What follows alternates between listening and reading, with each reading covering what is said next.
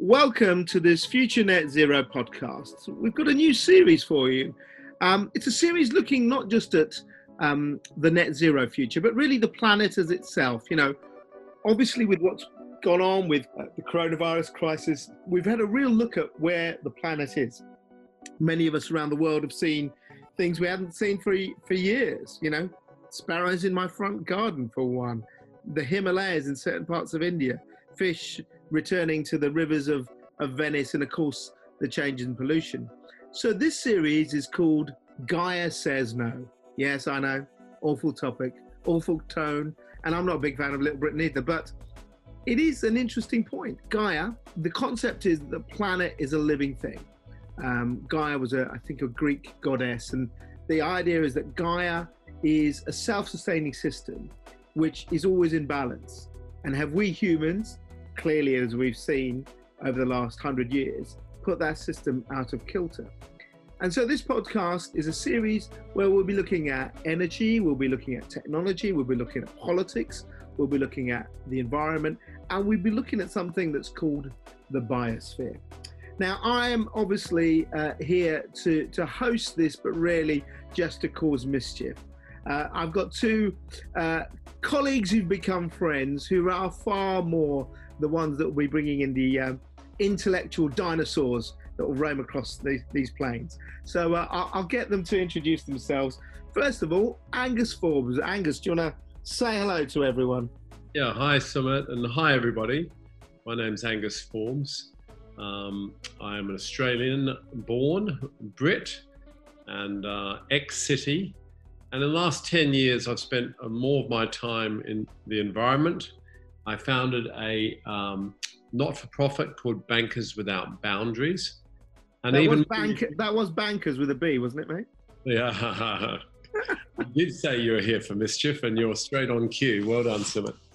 And, um, and then, even more recently than that, I founded um, a group of volunteers called Global Planet Authority, which advocates um, global biophysical boundaries for the biosphere. And your your concept really is about um, protecting Mother Earth in in a simple nutshell, isn't it?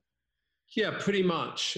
That's exactly right. Um, humanity, we contend that humanity is now so strong that we have actually got into the driving seat with Mother Nature. So we have to we have to recognize that and um, internalize it as a race in a way.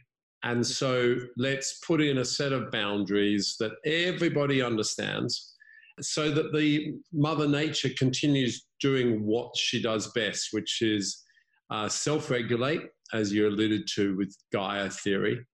And fortunately for us humans, provide us an extraordinary range of ecosystem services. And we need to ensure that those ecosystem services continue to be provided in a thousand years' time. Yeah, absolutely. And also, starting with an A, is Alex, Alex Millward. Alex, do you want to say hello to the audience? Hello, everyone, and uh, thank you for having us uh, Sumit here on Future Net Zero, setting a good a good goal and aspiration for everyone. Um, I've been working in the energy industry uh, for the last 20 years uh, work in another pariah industry of consulting, which uh, often much derided, um, but has the advantage of having worked across many parts of the energy spectrum from oil and gas, the utilities, and also government and consumption, and also different countries as well. So it's, given me a, a, good perspective. Uh, the energy trilemma is um, what we used to talk about affordable, available and clean energy and, and achieving that balance. Uh, I guess if I was honest with myself, I sort of blasted much more on the the affordable and getting the cost of energy down and, and driving the traditional sort of economic factors. But in, in the last five years, I'd say I've been listening much more to the climate science of what's happening. Um, and my conviction in our ability to deliver all three dimensions and you know the life enhancing quality of energy as well as uh, sustaining the planet um, has has mellowed somewhat and so i'm sort of adding my voice to the to the many voices that are out there to uh, to get to that future net zero as quickly as possible.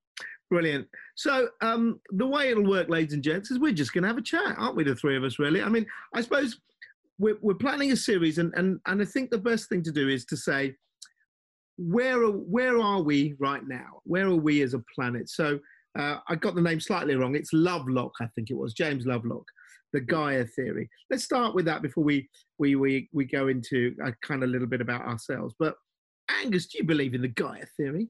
I think it's intuitively sensible for those of us who are not, you know, ecosystem scientists, that we're informed that the planet self-regulates.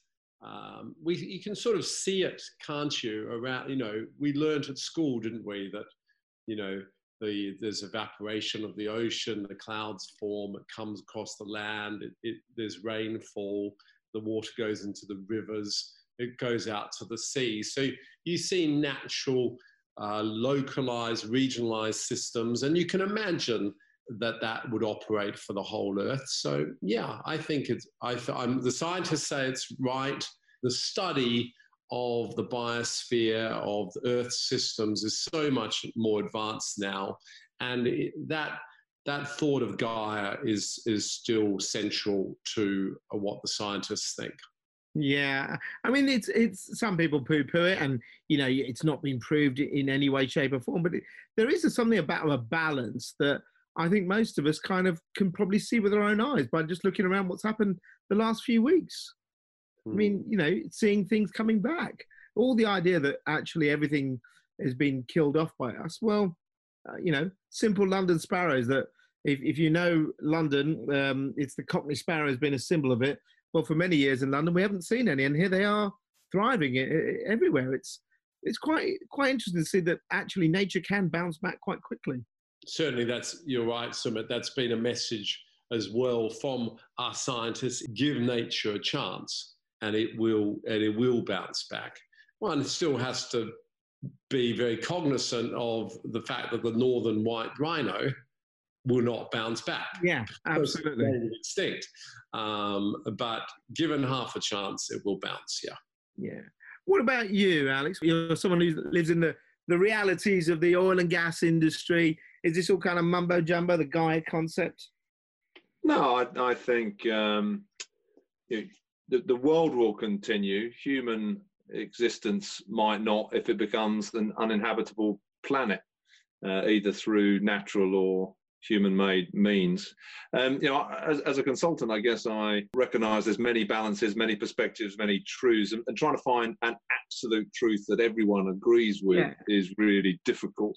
Um, and there are papers by eminent scientists which also uh, refute the claim that human activity is driving uh, the increased carbon um, uh, parts per million in the planet, and that this is just the natural cycle of the planet going through its natural climatic change.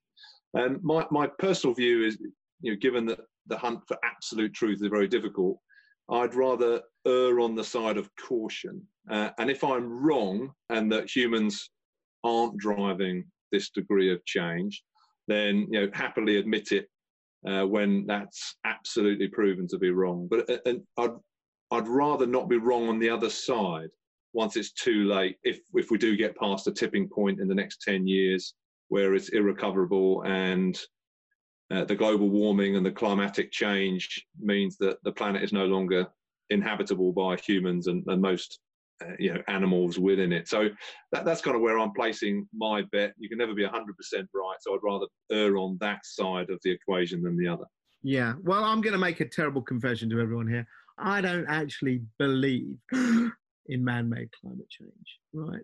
And uh, I can I can hear the, the the podcasters out there, the the, the radios going off. I tell you why I believe because I, I, I do read a lot about geology. I'm a bit of a weird nerd, I mean, even though a journal, I had had an interest in sort of paleontology and stuff like that, and reading certain books about how poisonous the Earth was and how long it takes, and the fact that actually during its four and a half billion years, you know, we've only had ice caps for about sort of 200, 300 million of them. So, you know, I'm I'm a real big believer that we are absolutely destroying the earth.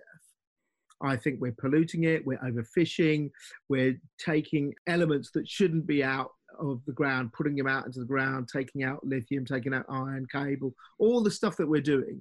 And I believe we really have, because I grew up in the 70s, pollution was the big thing. There wasn't any of this stuff about climate change.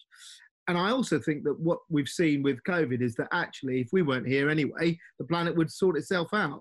So, man made climate change, I don't really believe in it. Man made destruction of the planet, I totally do believe in it. Um, and so that's where I sit on this thing. And, and I know that, you know, the idea of that sounds heretic at times, but, you know, if you look at it, maybe the planet could just sort itself out if we weren't here.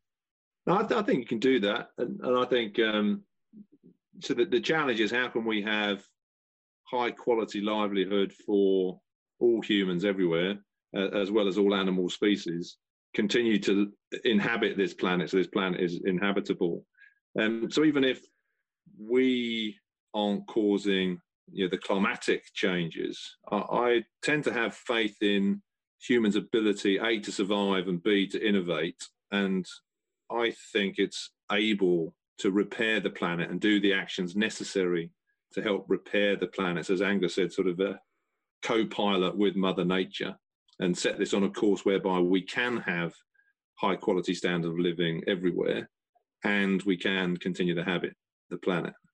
Humankind has the ability to to fix both dimensions. Angus, am I a heretic? Um, no. Um, well, no, and yes.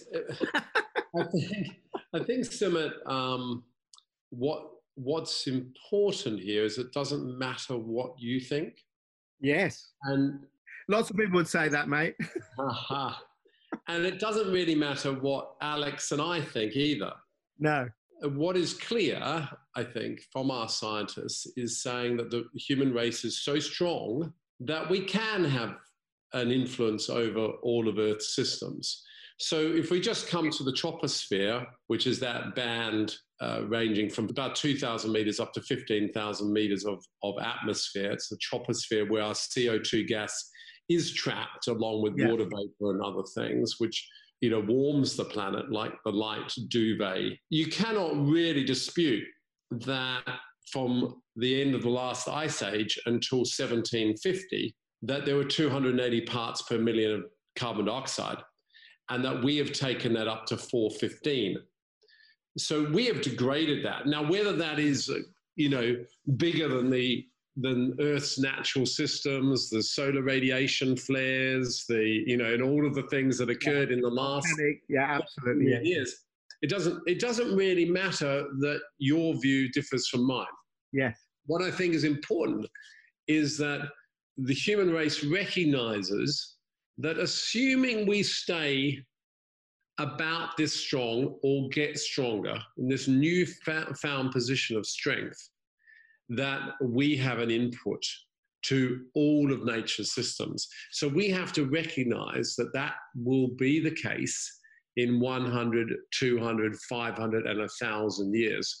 And we're the first three generations alive to realize that potency of the human race.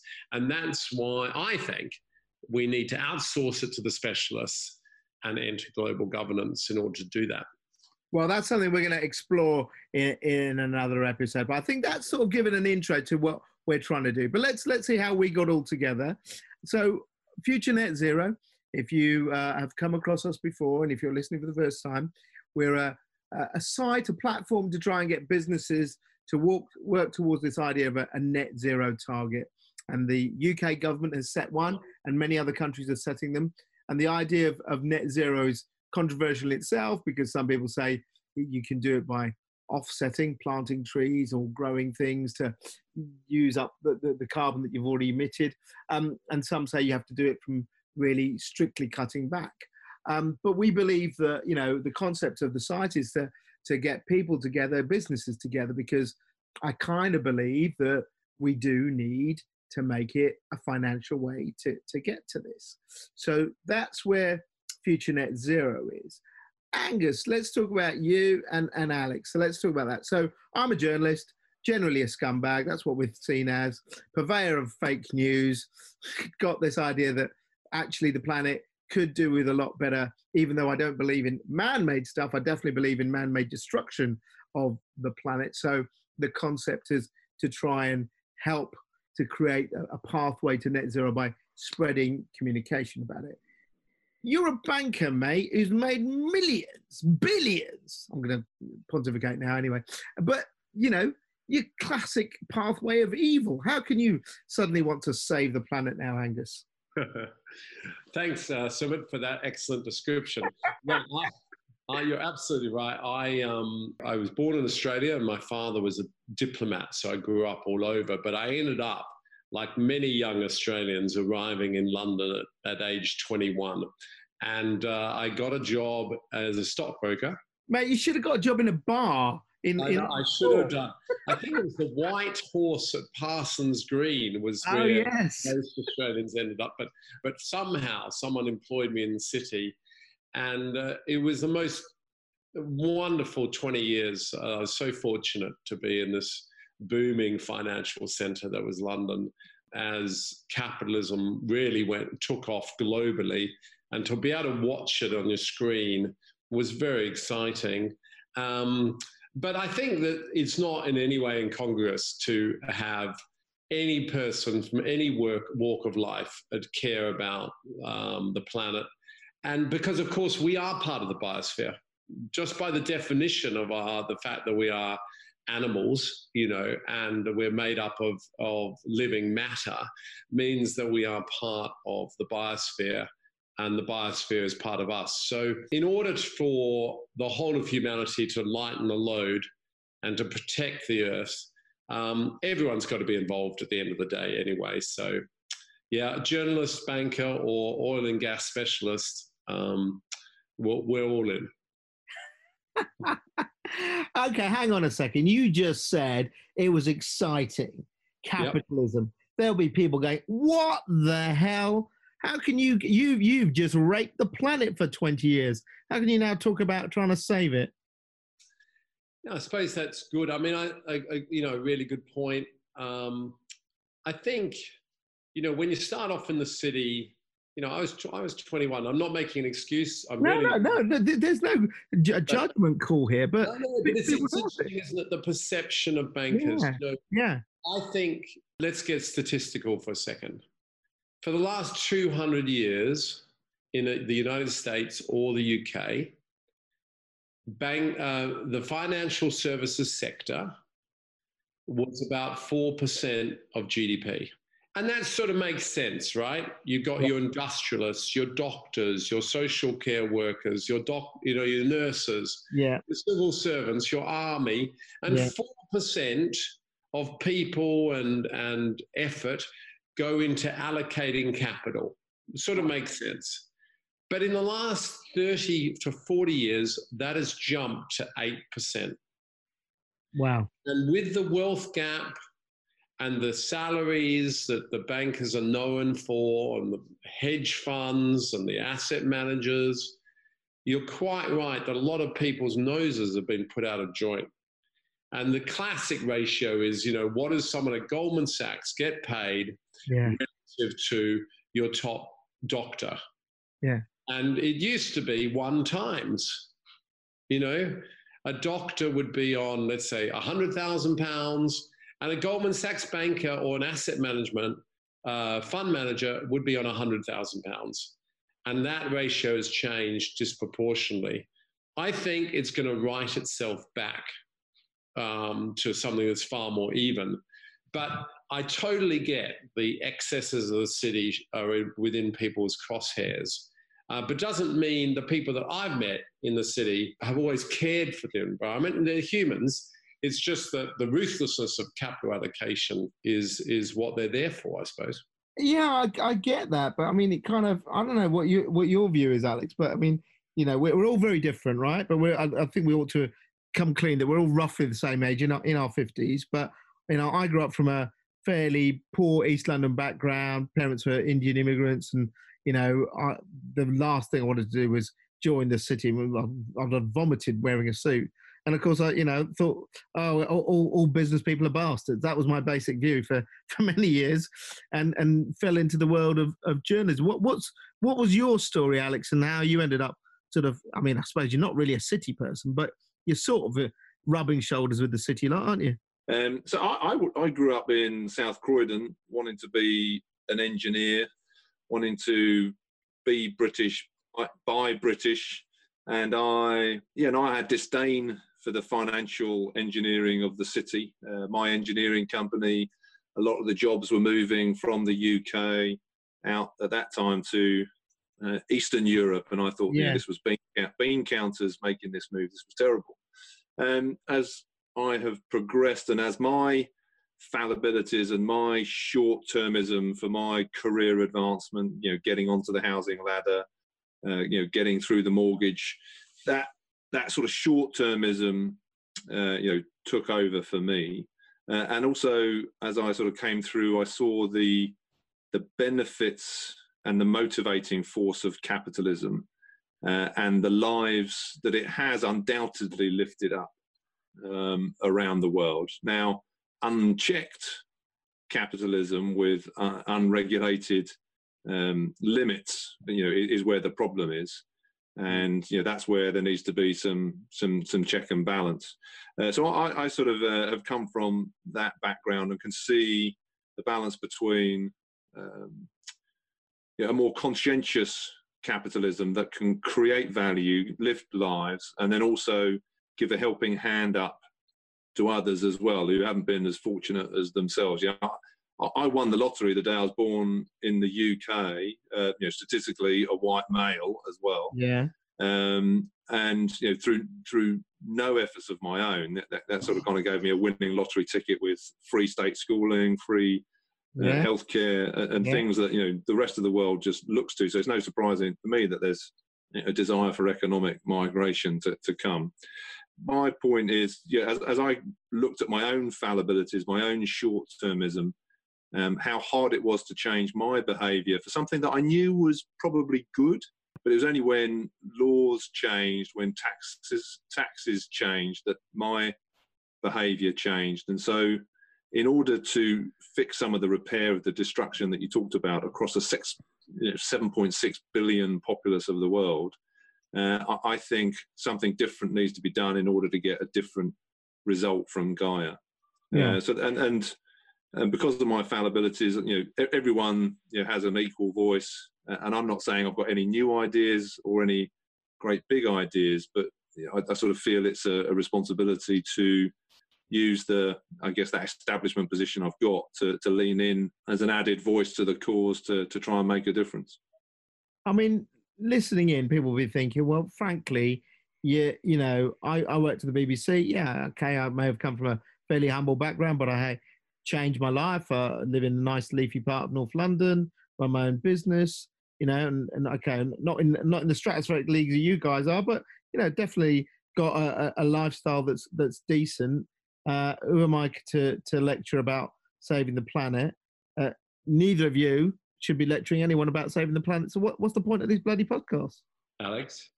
yeah. No, no, I, well, I think the, I think the, the, the, key word there is lecturing. Right, go on then. There's no, there's no lecturing here.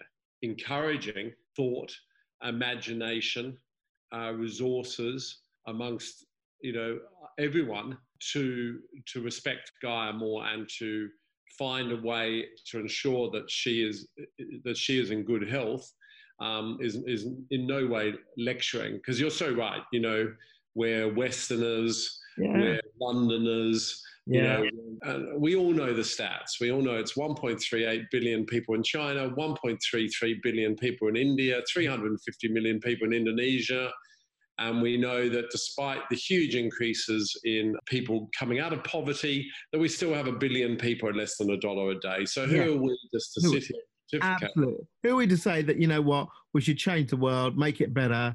You know, yeah. that day my dad got on that boat in 1956 and sailed over here, he changed yeah, my life and the life of you know, my sister, you know, our entire family, the next generations. I think maybe I could put forward to the three of us that we're very fortunate that we have the capacity to have this podcast, to actually take some time and to express our feelings for Gaia and, and to put forward some ideas on how humanity can progress. And just to remind our listeners that you know we're often told and um, by the specialists that no one benefits more from a healthy biosphere from the continual provision of, of stable ecosystem services than the poor they are the primary beneficiaries of a healthy planet and, and so you know coming to it as, as, a, as a wealthy westerner you know uh, that's certainly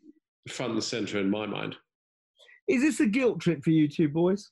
You know, these things are multi-causal, right? So I'm, I'm, there's, there's probably an element of that, but I, I choose to reframe it as a responsibility. Um, again, through my work, I get to meet a lot of people. You you work sort of with oil and gas people, don't you?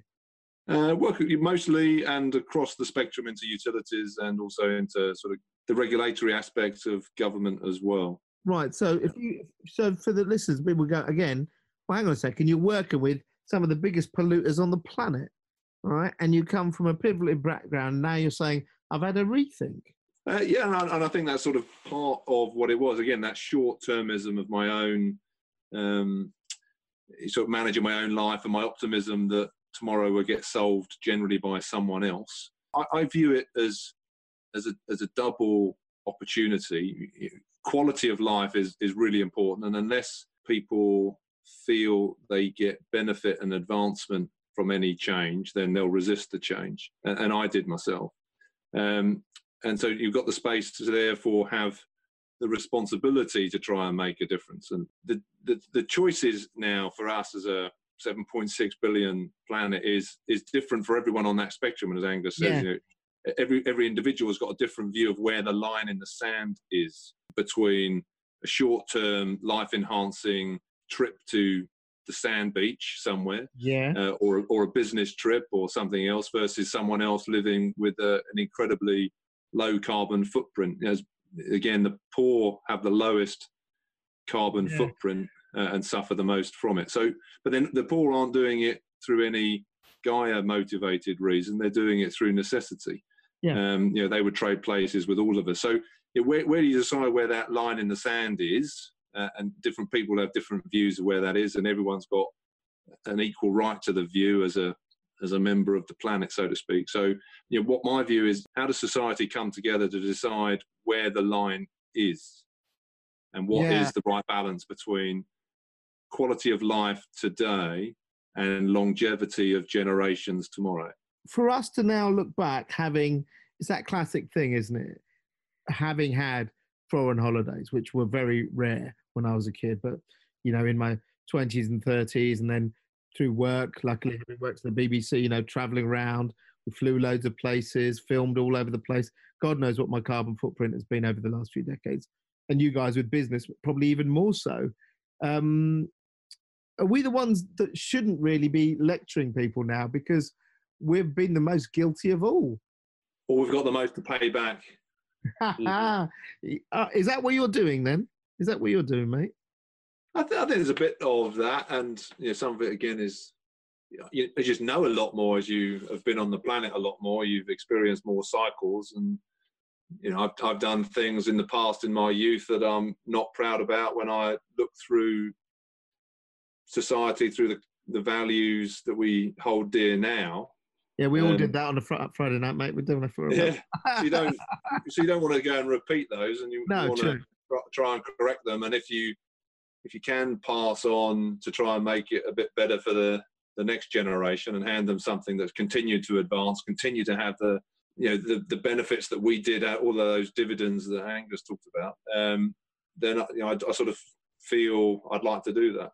Um, and, and, despite the, I, I think our generation will be criticised for speaking up, um, and and rightly so. Yeah. And will be criticised for not speaking up, and rightly so. Yeah. So I'd rather take the criticism for speaking up, and if if if I make 0.01 percent of an improvement, then then I, you know, I'd, I'd, gladly take the criticism for doing that. Mm. Yeah, I'm, I'm, I'm well said, Alex. I think again, it's that word lecturing. I think hopefully through. I'm being provocative. You know that. I'm. I'm no, I know that. that. I love it. But I think as our listeners will hopefully hear through this podcast, this series, is that you know, I think for the three of us, we're just at a point, a time and place where if you have a, a certain amount of knowledge given yeah. to you, then you feel the responsibility in a very an innate way to, to do something about it. Uh, we all have so many variables within our lives, you know, time and place, wealth, opportunity or lack of opportunity, disease or other things. But right now, I think the three of us, um, and I'm sure many of our listeners, are saying, you know, yeah, we've all got to contribute and we've got to leave the, the planet and Gaia in a better place than it is right now for future generations. Well, I think that's a good point for us to end this episode. And in the next episode, we'll have a chat about kind of why we should care. I think we've pretty much uh, f- uh, flagellated ourselves in front of everyone. So, uh, Alex, Angus, thanks very much for for joining me for this one. Uh, we'll all be back for the next episode, which you'll be able to download very soon. Uh, follow us on futurenetzero.com, uh, where you'll be able to have this uh, podcast downloaded for free, and we'll be on all the usual uh, podcast stations such as Spotify and Apple. Thanks for listening in to Gaia Says No. We'll see you next time.